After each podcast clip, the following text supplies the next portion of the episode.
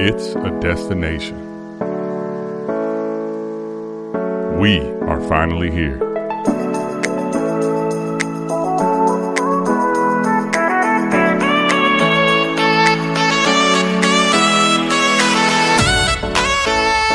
Let's go.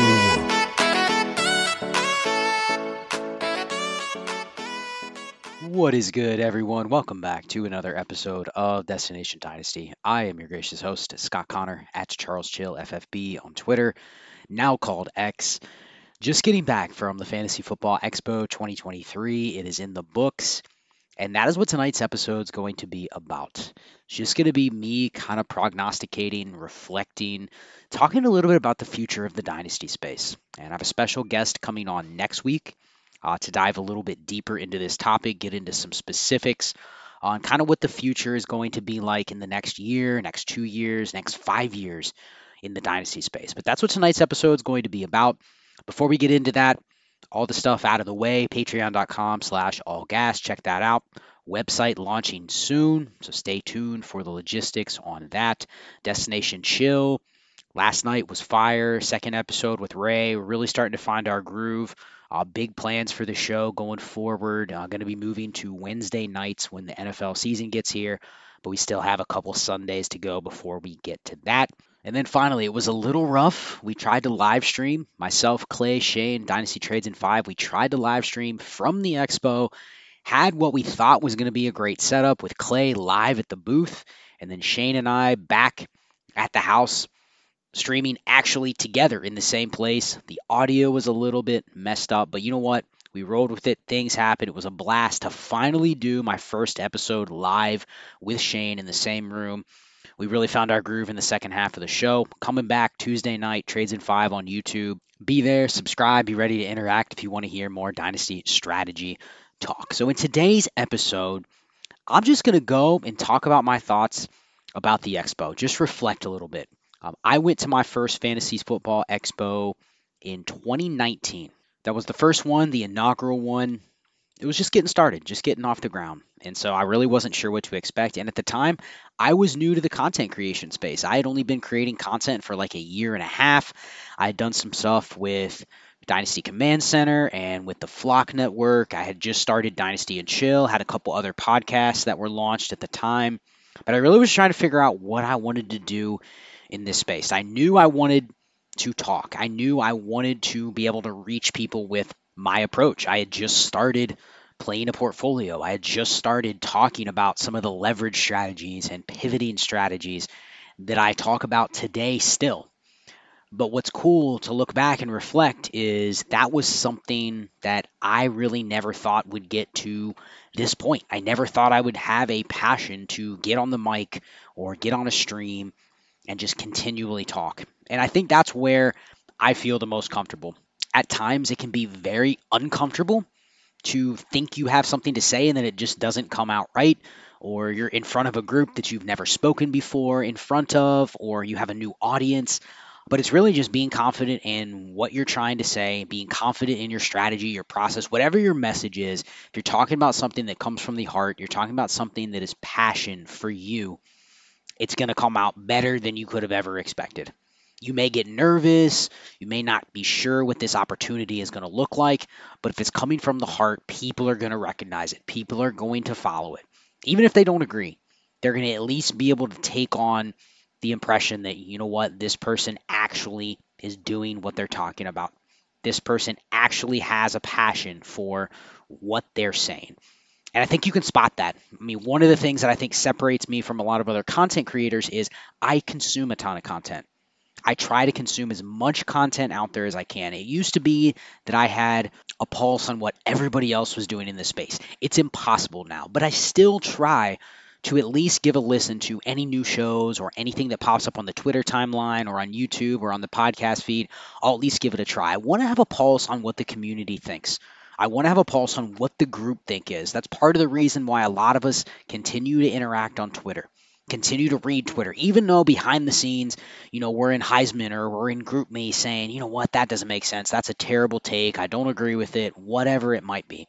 But having that pulse, I think, is important. And that's something that I reflected a lot on since coming home from the expo is where is this space headed? You know, is this just going to be continuing with more and more podcasts and more and more channels and more and more sites and just more and more and more? And at what point is that bubble going to burst? And just sitting around this year's expo, it was in the dome. It was moved over to the dome from last year where it was at the Doubletree Hotel. And just for those that are not familiar with it, it was literally at a hotel. So if you can just picture a pretty decent sized hotel, but you literally have an entire conference that is going on in every nook and cranny of the hotel, every hallway, every conference room, really any open space was dedicated to the expo. So it was all over the place. This year, they literally rented out the dome that's right next to the stadium, and the entire expo was in the dome. There's a practice field in there. There's tons and tons of space with stages. I mean, it's perfect for an expo. But you just realize just how big it's gotten. And then in the back half of the dome was all the booths.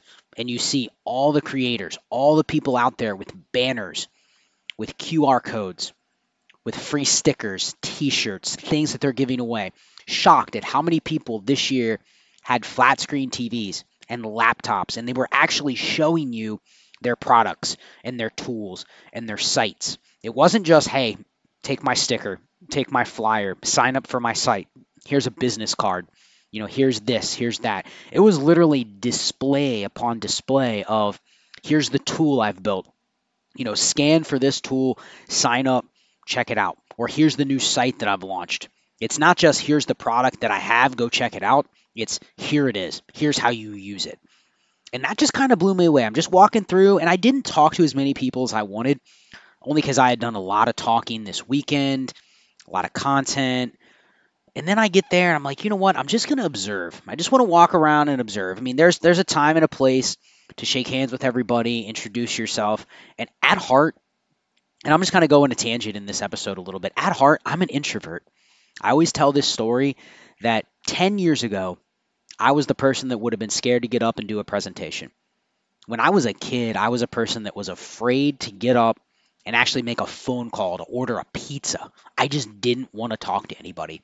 And I think a lot of people come from that where it's like, I have something to say, but I have to get over that phobia of being just a natural extrovert where I can go talk to everybody. And it's amazing how many people I think come at it from that lens, but they also force themselves to be out there. They get on the mic every week. They record a show every week. They interact every week, and every time it's a new experience. And you get an evaluation or you get feedback just from the people that talk to you. You can see the responses in the comments. You can see people say, hey, great show or great topic. Like you presented that really well. Like I don't take that stuff lightly when people say that to me. At the same time, where does it stop? Like, what is the end game? I was honored to be able to do the Dynasty panel for the second year in a row. And essentially, we're on a big stage. There was probably 100 people in the audience. The, the biggest panel that I saw outside of what I heard the Dez Bryant panel was, was the Dynasty panel. Every seat was full. And I'm up there, Rich Dotson, Michael Bauer from Dynasty Rewind, Izzy Alkafas, Dynasty Trade Calculator, Rich Dotson, Dynasty Nerds. I didn't mention that. And then right next to me, of course, my right hand man, my ride or die, Shane Manila, Trades in Five, Dynasty Trades HQ. So us five were on the Dynasty panel. And we had some pre scripted questions that we didn't know, but Garrett Price was asking us. And in the last like 10 minutes, we probably didn't get enough time for Q&A to be honest. But just that experience of reflecting like, you know what? I'm up here with definitely Izzy and Rich two guys that I listened to their content before I ever dreamed of being a content creator, before I dreamed of actually having my own podcast or having my own YouTube channel. I listened to them. Like I looked up to them. And all of a sudden, like I'm up here for the second year in a row on the Dynasty panel. And there were some disagreements. There were some colorful topics that came up that clearly we all didn't see eye to eye. But I had a reflective moment after that when we stopped. And it was like, you know what? part of what makes the dynasty space, and this is where I was going with this episode, is what does the future of the dynasty space look like, given that it's starting to become more popular. You know, you can access it on Sleeper. I'm sure there are other platforms coming, whether it's just strict dynasty or other formats that are going to pop up where the accessibility is what's keeping the dynasty space from growing. And I have to give kudos to Sleeper for that. they were able to expand it to a lot more people that really would have seen the barrier to jump into a league on Fantrax or MFL or trying to do one manually on ESPN or Yahoo or CBS or even like contract leagues on RSO. Like all of those had a barrier to where not a lot of people were willing to jump in just because of the system. So with Sleeper, you've taken a whole sector of the community that would have never tried Dynasty that are now willing to do it because of the accessibility. And that's how it's growing. And that's only going to continue. That's one of my predictions. I'm going to make some predictions and we'll see look back on 2 3 years from now what this actually looks like whether it comes true or not. But I think we're going to start seeing more platforms similar to Sleeper. Maybe they're niche, but they're going to come forth and you're going to see more people join this or that just simply because the barrier to get in is much easier. Now, there's some drawbacks of that. At the same time, if you want to grow the sport, if you want to grow the game, if you want to have more and more and more dynasty players that are not just all the same people you've been in leagues with for the last four or five years. Me, I've played since 2014. But there's a lot of leagues that have been going for five, six, seven years, and they're on MFL. They've been around for a while there's a limited player pool that's willing to join those leagues. There just is. And so when you're trying to pull from that same group that are from that generation, it's hard unless you're on sleeper, unless things are flexible, unless things are accessible. It's hard to actually fill those leagues when they have openings. So I think that's one thing that's going to happen going forward. You're going to see new platforms pop up. You're going to see the accessibility be a lot higher. Now, with that, and I was talking to Rich, shout out to Rich Dotson of Dynasty Nerds, a little bit about this after our Dynasty panel. And it was almost like, you know what? Part of what I really appreciate about that panel, about a lot of the people that were there, is you could tell that there were some points that I made where a lot of people in the audience are just shaking their head, like, yes, I, I absolutely understand what you're saying. I totally agree. At the same time, there were some people that were kind of looking at me with, like, I had four eyes. Like, what is he talking about? Like, I don't understand that context. And it isn't that they even disagree. It's just I might be talking on a plane that not everybody is listening to. You know, a lot of people still play one QB. A lot of people don't play any form of tight end premium. A lot of people don't play in any sort of weird scoring. A lot of people don't play in leagues that have 13 starters and 35 roster spots or dynasty best ball. There's a lot of things you can say that I can sit there and go, yeah, that's ingrained in my process. But a lot of it is still bias because of what I'm doing you know, I've gotten to a point where those are the leagues I want to play in. So a lot of my process is going to stem towards focusing on that type of league.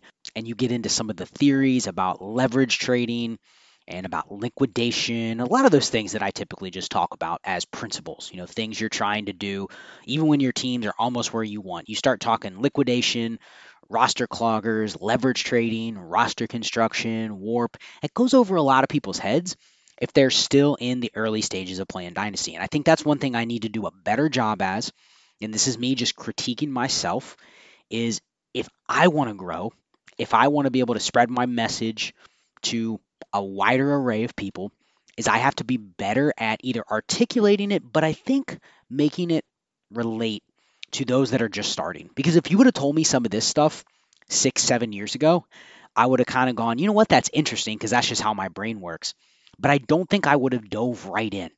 It might have taken me a little while to get there. It might have taken me making some mistakes in my leagues and go, you know what, maybe I don't have the edge just because I'm following this creator who scouts players who think they have the magic formula to pick all the right players and know all the right stacks and whatever it might be.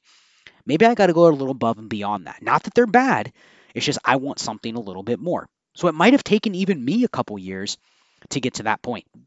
So I think acknowledging that and just realizing, hey, I have the honor to be up with these other four great analysts at the expo talking to players in the crowd that, like I said, I knew some out there literally are lockstep with me. Like my opponents in leagues, like literally listening to some of the stuff that I put out there, my content, whatever, and actively using it against me.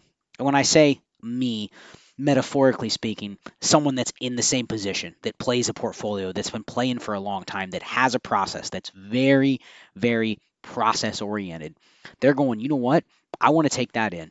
I want to be able to go back to my league and beat the players that are like Scott, beat the players that are thinking at this. Like that's the level that I'm on. Then you have other people that are like, yeah, I just jumped into Dynasty. This is my first expo and I want to hear more about Dynasty. And I just don't think I did a great job at relating to those people. Now, the question is as Dynasty continues to grow, where's going to be a lot of the growth from a content creation standpoint, just from the evolution of the game? I mean, sure, there's going to be that niche of people that are constantly chasing the biggest and baddest league, right? The next format. We've done all that stuff that's just second nature. Point per carry, tight end premium, different QB scoring, just wacky stuff. And then what's next? Like that type of person that's in their 10th, 12th, 15th year of dynasty, they're going to always be chasing something bigger, something better. That doesn't mean they won't like their typical league that they're in. Everyone kind of has their lane and they typically will stay in it. But I think the better thing to focus on is how do you relate to some of the newer players? And knowing that they're probably in Dynasty for a reason that isn't the same that you're in it right now, but you also have a new generation of Dynasty players that are the sleeper generation players that just started playing in 2019, 2020. We had so many Dynasty leagues and new Dynasty players pop up during COVID. And that's true for a lot of things, but it's true in Dynasty. A ton of people were like, you know what? This is the time because I have more free time. I'm at home. You know, there really isn't much else to do. Whatever it might have been, I'm going to play some Dynasty. I'm going to jump into my first Dynasty league. So I think I have to acknowledge, and a lot of us veteran content creators have to acknowledge, like, that is where a lot of the growth is going to be. Now, that is also a generation that grew up entirely on social media. They grew up entirely doing everything on an app. Like, where their foundation is, is totally different than where mine was. And that's probably a person that is actively right away, maybe after a year, is immediately seeking the type of content that it took me five years to get to. Like things are just faster. They're evolving faster to where, yeah, this is only my third year of Dynasty. I've met some amazing people. I met some amazing people at the expo that are already viewing the game and have a process that I would have never had. And they've only been playing Dynasty for a couple years. And to me, that just shows the growth is accelerating. So I think I need to be a better host, content creator, whatever it is, at relating to those players because that's where the growth is going to be in the industry. And at the same time, at the same time, you have the evolution of the players that have been around for a while. The evolution of players like myself and like Ray and many others that have been making content for a while, that have played in a lot of leagues for a while, that are going, you know what? What's the next evolution? And it's not just in what I can do with a new portfolio or joining a new league or anything like that, but getting into how can I make it easier for me to get to the point that I'm at now. Almost like, hey, it took me a while to get to the point where I'm starting to play with roster construction and using the warp tool and understanding that there are people that are just getting into the game and that's where they start. They're starting with that stuff. They've already consumed that stuff. They get to that way quicker than I did. So you have this sector of people that have been in the space for a long time. They've kind of acknowledged that, hey, we've reached, I don't want to say a saturation point, but we've reached a point where Dynasty is big enough and it's only going to continue to grow, but it's going to grow from a standpoint of how do you separate yourself from everybody else? Because we've already kind of acknowledged with immediate news, a lot of the stuff that you remember from a couple years ago doesn't really work anymore like it, you can say that it may work, like trading a player off preseason hype, you know, or buying a player low or selling a player high. I mean, that's the most basic examples I can give. But a lot of those are just talking points. They're not actually reality. And maybe in some leagues where it's really casual or there's no stakes, I mean, that happens all the time. But the idea is some of the things that we talked about five years ago, they just flat out don't even work just because there's way too much information. You know, there isn't that lag or edge of not having information. Everybody has it. Everybody has some way to evaluate something that has nothing to do with them just trying to perceive it in their own head. So you have a lot of people in this space, and it's not just myself, it's not just Ray, it's not just South Harmon. A lot of people are trying to come up with ways to help organize your teams, to help value your teams. Trade calculators, they've been around for a while, but now you see the integration of trade calculators with these sites like Dynasty Daddy and Dynasty Planet. There's a ton of those that are out there, like, you know what, trying to help you organize and get to a point where you're efficient faster. Then you add stuff like the warp tool and some of the stuff that's coming with that. It's literally giving you a roadmap of how to build your team. And I think that's the next thing that I'm predicting is going to be here much sooner than later in this space is I can see in a couple years, especially with the integration of AI doing stuff, there's going to be a point where we look up and it's not going to be fully automated, but you're going to look up and it's going to be really easy, almost just to follow a script to build a team. And so then you're going to get to a point where, wow, I get into a league and everybody has the script, everybody has the template, everybody has kind of the roadmap of what direction to follow. And everybody's using some sort of roster construction principle or process. And it's not just they're getting their information about players or data or film or numbers from the same spot. They have all of that. Everybody has all of that. That may help you break your tie within the process or within the template that you're building your teams from. But everybody's using the template. Everybody's using the tool. Everybody's using the guide. And now there's going to be people that go, you know what, I don't want to use that. I just kind of want to go with gut feel. But that's starting to become few and far between. And I think a lot of the veteran players are starting to see it where, yeah, my process, even if I'm a content creator, now there's a part of attrition that happens when you're a content creator, but you're also talking about your process. People take it, people use it against you, but that's to be expected. But now it's like, hey, I haven't even thought of doing that. There's been times where I've seen people do stuff and I go, I haven't really even talked about that, but other people are doing it and I'll take stuff from other people. So it's very, very process oriented out there. And I think that's only going to continue to grow, especially if you are one of the veteran players that is constantly seeking other players like that to play with. Because I will say, my most fun leagues are ones where people may not necessarily play exactly like me, but they have a process and they're actively focusing on it. They're willing to make a move within their process. The edge is that maybe my process might be more efficient, more aggressive, or better than theirs. But we're getting to a point where look across your leagues and you tell me how many people, let's talk leagues that have been around for at least three years. How many people seem to have a process today versus what they did in 2019, 2020? And I'll guarantee you it feels like there's more because the reality is there's more people. I can just tell with how many people ask strategy and process questions and have purchased the warp tool, that kind of level of commitment is different than what it was. So I think that's the future of the space is as things become more efficient, we're going to have things that are automated. We're going to have a roadmap in the form of tools and AI and different sites that essentially tell you what to do.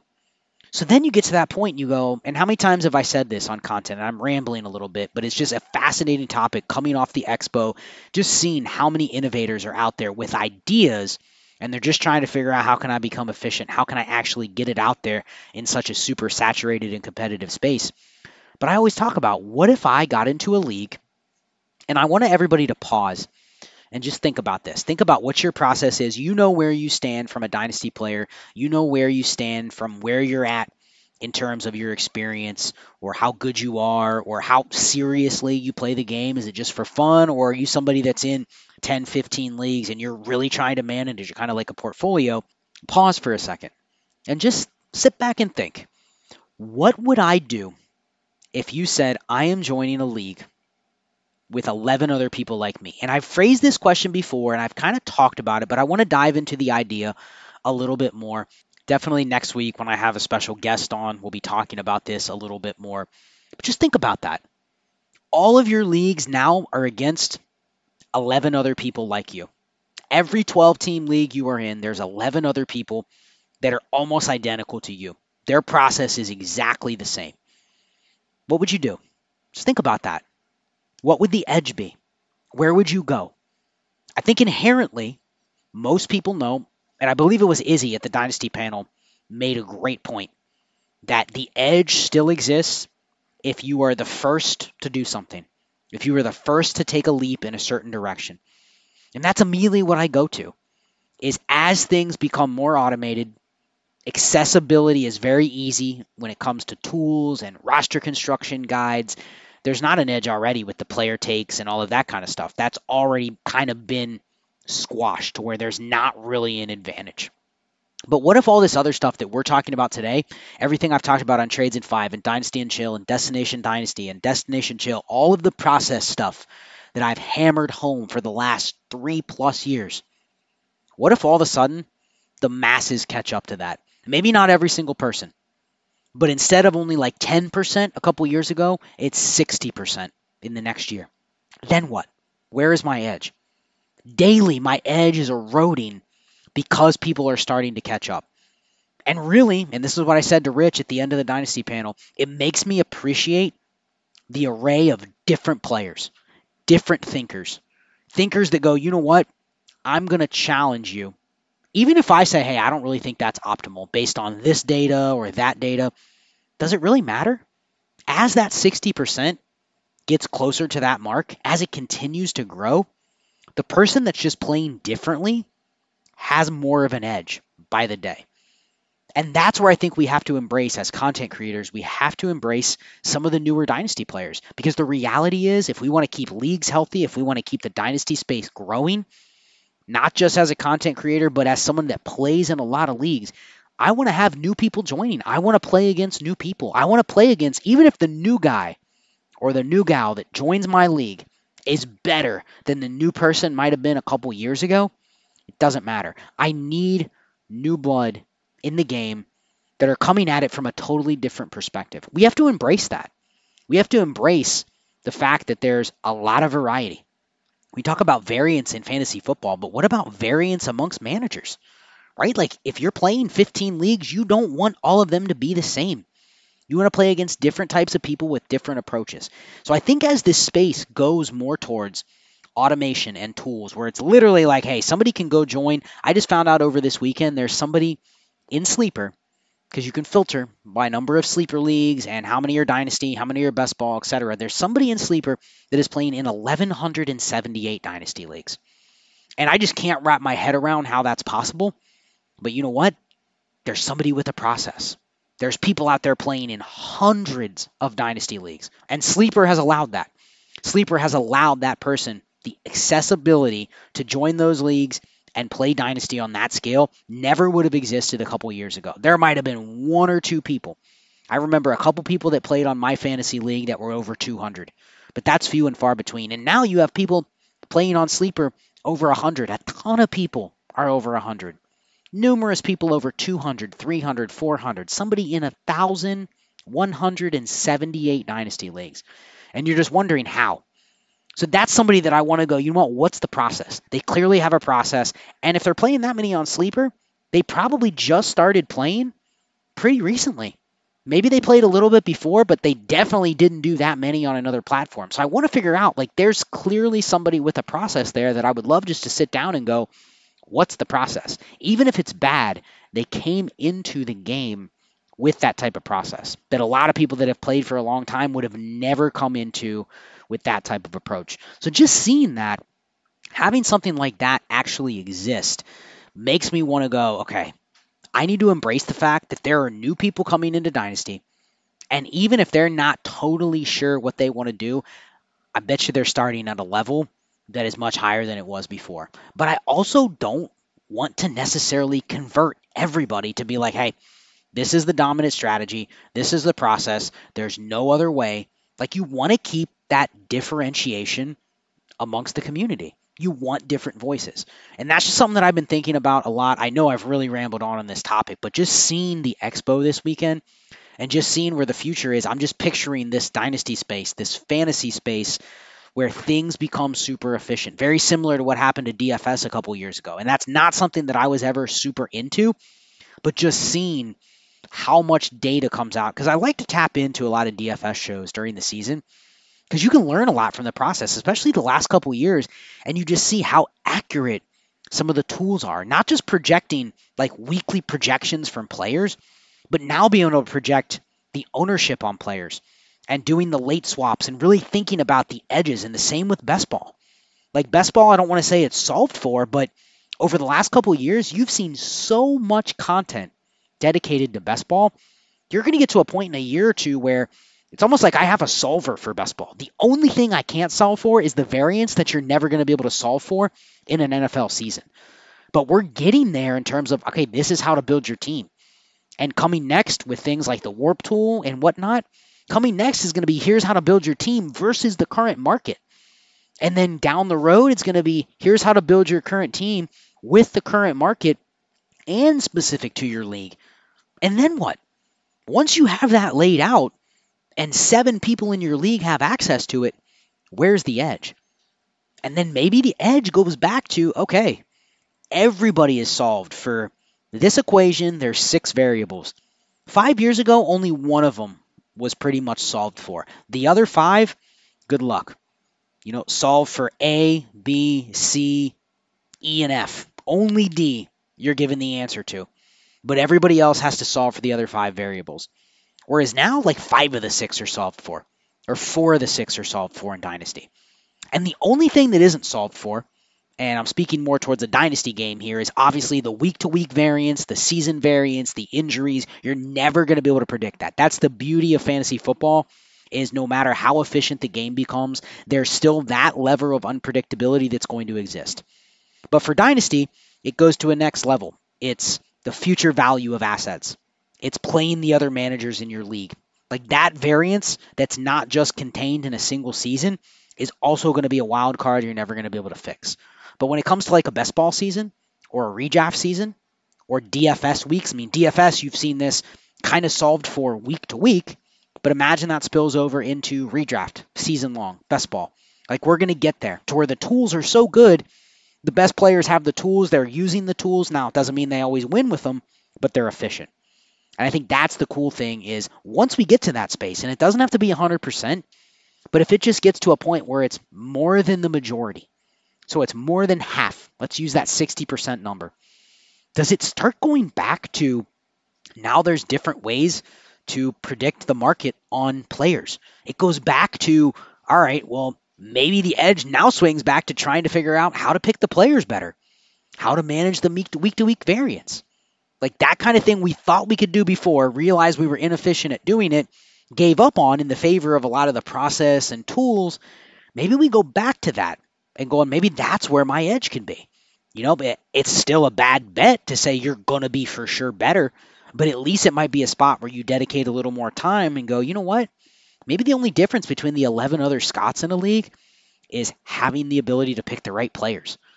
And you go, you know what? I already kind of thought that was not an edge, but maybe it is if it's the only thing that differentiates myself between the 11 other players in my league. So something just fascinating that popped up. It's going to be very interesting to see where the future of this space goes and how we can attack that from a strategy perspective. Because uh, I'll leave everybody with this and then I'll continue with some thoughts after the ad for Underdog. But I think we're going to see this happen much quicker than we thought. And there's some things we've talked about, like Ray and I last night talked about tight ends on Destination Chill and the future of the landscape at tight end. And that's just one thing. But once you see that start to trend, it becomes a macro trend that almost just becomes accepted by the community that outside of Travis Kelce, there's no difference makers.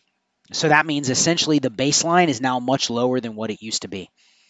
But then what happens when everybody kind of acknowledges that? And everyone just goes, all right, let's remove Travis Kelce from the equation at tight end. And then it quote unquote, nobody else matters. And then he's gone. But if everybody now goes, hey, nobody else matters, maybe the edge is trying to figure out how to find out who matters. Not just who matters in terms of I know it's Mark Andrews, I know it's TJ Hockenson, but the next level is who matters, at what price point do they matter, and where's the highest warp? Or where's the highest advantage that you can get relative to everybody else? Because you know everybody else is using a similar process. And they're sitting there going all right i don't want just mark andrews. I want the best bang for my buck. They're using the warp tool. They have roster construction principles. They're balancing out the team where they have to pick three tight ends because they don't have a good one with their now sacrificing a running back or two in their running back any running back on a 53 stable. So understanding that it's going all right man maybe the edge is to go back to just try to pick the right players. Just try to forecast future market value. Just try to figure out how to crack the brain of the other player in my league and figure out what they're going to do next and just take the big swing that you're going to be able to predict it and get a step ahead. So, just some thoughts after the break. I'm going to close the show talking a little bit about how to handle the preseason. It was something that came up a bunch this weekend with the first week of full preseason action in play and we'll just kind of talk about ways that you can exploit the preseason now that everybody has access to all the same information that you're reading. So before we do that, we'll hear from Underdog. Destination Dynasty is now sponsored by Underdog Fantasy. I'm gearing up for Underdog's Fantasy season long best ball contest. It's a great way to put your best ball skills to the test against me and everyone else at the Destination Devy team. The best part? If you use promo code CHILL when you sign up, you'll get a 100% deposit match up to $100. And if you deposit $10, you'll get access to strategize with us in the Destination Devy Discord, where you can get additional stats, tips, and much, much more to dominate your drafts. What are you waiting for? Head over to underdogfantasy.com, sign up. Again, use promo code CHILL to get an 100% deposit match up to $100 and deposit your $10 to get access to the Destination Devy Discord. Back to the show. So before we get into how to handle some preseason stuff, I'm going to give some actionable takes on what I'm doing. Uh, before I want to do that, I want to challenge everybody. Reach out to me. Let me know if you had any thoughts. If you attended the expo, if you're vibing with any of the stuff that I talked about in this show. This is literally just me talking from the heart. I have a passion about this stuff and really just wanted to talk this out for everybody to hear. I don't know if anyone will even enjoy this episode, but reach out to me if you have any thoughts. Like, where do you think the future of the space is headed? And what do you think we should do? Like, I want to engage on this topic because it isn't one that you really hear brought up. I was able to talk to like half a dozen people about this over the weekend, but you don't see any content about this. And I don't see any reason why this can't be a topic of discussion because it is related to the game we play. So reach out, ask questions about it. If you want to talk about it in the future, you want to talk about it on a show, let me know. Like, I want to talk about it a little bit more because it's relevant to all of us that play Dynasty. Now, regarding the preseason, so this is the first preseason, and I don't want to say it's the first. I shouldn't say that because obviously last year, the year before, like like I said, 2020 Dynasty changed in terms of the typical player that's signing up for leagues. But I think we're definitely at a point now where, at least for me, over the last couple of years, my consumption of the media has almost exclusively come in the form of discords, GroupMes, Slack chats, Twitters, social media, other platforms. It's never on TV per se. It's all through apps, it's all through websites, and a lot of times it's just through social media where I get it immediately. And so when you have the majority of people that that is how they're consuming their information, everybody sees that highlight that you're talking about. If they didn't see it in the first hour or two, they saw it later. They see it within 24 hours. So there's not really an edge when it comes to the preseason of, oh man, I'm going to sell this player for a second because he had a big game. I mean, certainly you can try that. It's like Tank Dell from over the weekend, right? You can get a second for Tank Dell. I can almost tell you doesn't matter the format, you just take it. The liquidity is strong enough. Now, maybe that's my bias or my opinion, but I think from where Tank Dell started as an asset, if you can get a second, then fine, just do it. Any format just the flexibility and the liquidity. If you tell me, hey, seconds don't matter in my league, I'll probably show you a league where Tank Dell doesn't matter. So I'd still rather have the liquidity. So the idea is like if you can get that, do it. But if you can't, then what? What does it mean when a player like that pops off in the preseason? What does it mean when this backup running back that you weren't even sure what their role is going to be has a huge game? Like, how do you evaluate that information? And I think you have to really look at it and say, okay, let me read kind of what everybody else thinks. Let me read what the beat writers are saying. Just let me come up with a take. Because with a running back, it's very easy. You can go, wow, that running back looked great. But it can also be two other running backs on their team didn't even dress. So maybe that running back looked great, but the plans are he's the fourth or fifth running back on the team. He might not make the roster. Then there's other ones, and you go, yeah, that guy looked great, and he's going to win the backup job. Like it can go both ways. So I think the idea is taking advantage of the preseason, not to sell quote unquote high. Sure, if you can do that, fine. But good luck going out there and going, yeah, this player, I couldn't sell him yesterday, and now I'm going to sell him for a premium. Like, that's probably not going to work. But I think you have to have a sound process rooted in warp, rooted in roster construction, whatever it is, to be able to quickly look at, and this is why I talk so much about being player agnostic is quickly looking at it and go, that's the prototype, that's the archetype. Are there any tiebreakers with that running back or with that receiver that I should go, you know what, maybe I should lean on some player takes or some market preference, maybe to break the tie. But if there's not, that's what I'm looking at the preseason as it's not a window to sell high, it's a window to sell. It's a window to take advantage of the very short minded dynasty player that exists now to where, sure, does that mean the player isn't going to be good or will be good? Has nothing to do with that. It's just simply taking advantage of a volatile market that spikes and peaks and then valleys week to week, month to month, taking advantage of, hey, you know what? I might be able to sell this player when before I couldn't.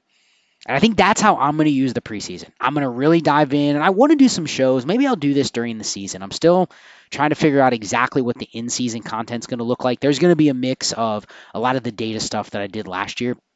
But I want to also talk some portfolio strategy and not just hypothetical portfolio strategy in the offseason. I could sit here and go through my entire portfolio and go, these are the roster percentages that I typically like in this range, whatever, whatever. But it's the offseason. Nothing is really moving at a pace where I can't keep up. But how do the true portfolios manage it during the season? When everybody else is reacting, and I'm sitting here going, man, week to week, I don't want to be overexposed or underexposed. But I think in that type of game where things change so quickly, what you're actually losing if you don't sell a player like Isaiah Spiller or Ty Chandler or someone like that, it isn't that you're actually losing out on a profit. You're losing out on the opportunity just to liquidate. So you have to really run that analysis through your head of okay, is this replaceable? Is it not replaceable? Is there a way I can get there cheaper? Is there a way I can pick up a replacement on waivers? Is there going to be a time down the road where this type of asset's going to be cheaper? I mean, just think about the example of Ty Chandler, right? Like Ty Chandler looked great in his first preseason game. The expectation is he's the favorite to be the backup. But if you can sell Ty Chandler for a third in a roster spot or a third in another running back, like that's the easiest example of it just being a layup. And when can you buy? And you may go, you know what? I love Ty Chandler's profile. He looks really good. The Vikings are going to be a good offense. They're going to throw a decent amount. Maybe he'll end up being the passing downs guy. Like you can tell yourself five different narratives as to why you don't want to sell Ty Chandler for a third or even a third in another body. But think about when can you also get access to another player similar to him?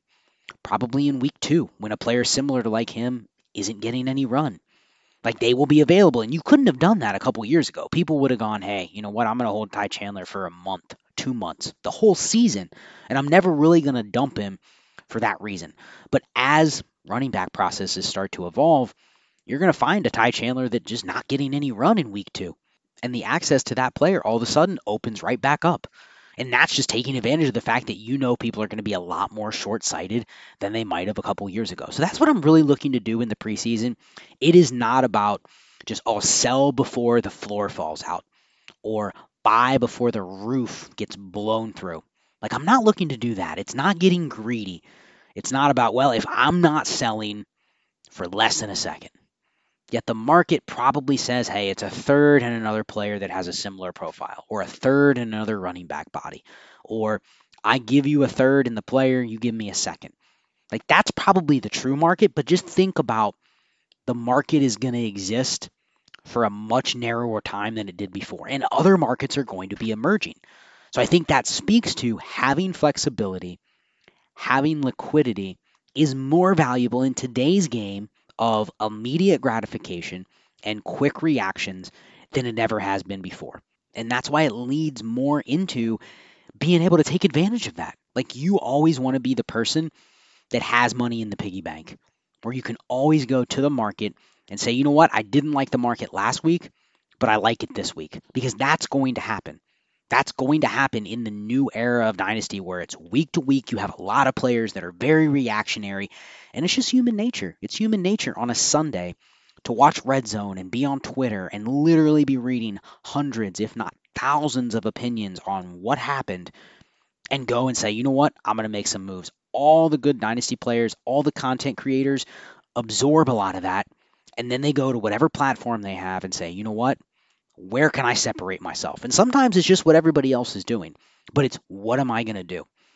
And so I think it's just using the preseason to think about how you're going to react versus how everybody else is going to react once they start reacting during the season and getting ahead of it and having those principles in mind and being able to react getting ahead of everybody else.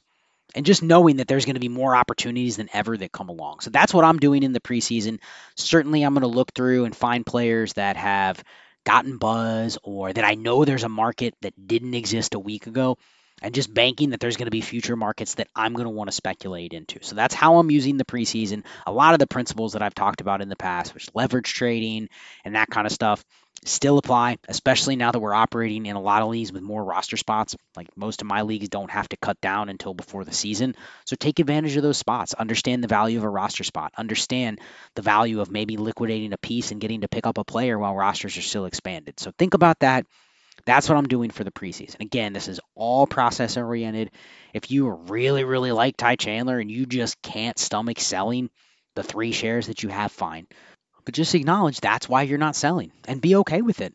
It's okay if you go, you know what, that's a bias. I've identified it and I'm going to go against the process. I'm not going to liquidate forever X, Y, and Z reason. And that's okay. That's okay to have that opinion. It's okay to have those moments. Even I do it. And I was just talking about last night on Destination Chill. Like, I am probably the most agnostic dynasty player there is. But if you really, really drilled into some of those biases that I know still exist, and sometimes I don't even want to confront them, but they're there. When I have to make those decisions, there might be a little bit of bias that is behind that decision or behind my thinking. And I don't even acknowledge it until maybe somebody else calls me out on it.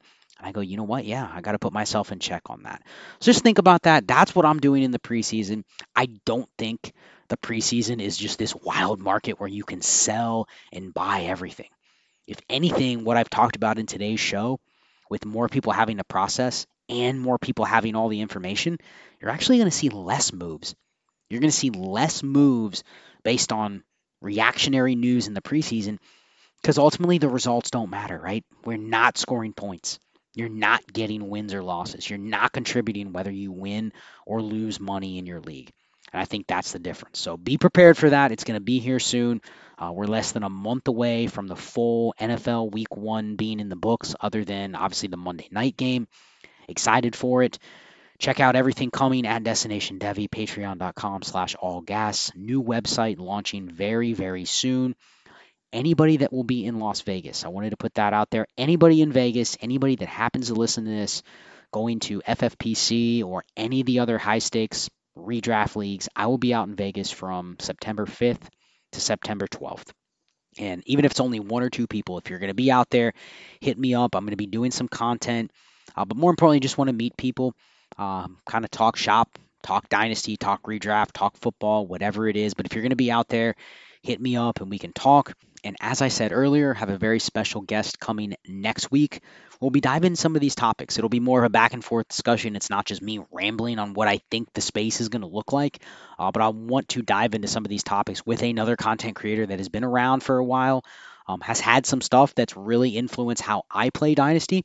Uh, but love to just go back and forth on this subject, talk a little about the future of the space, the future of the consumers, and the future of Dynasty players. So, with that, until next week, I will go ahead and sign off. There's a rumor going about me and you, stirring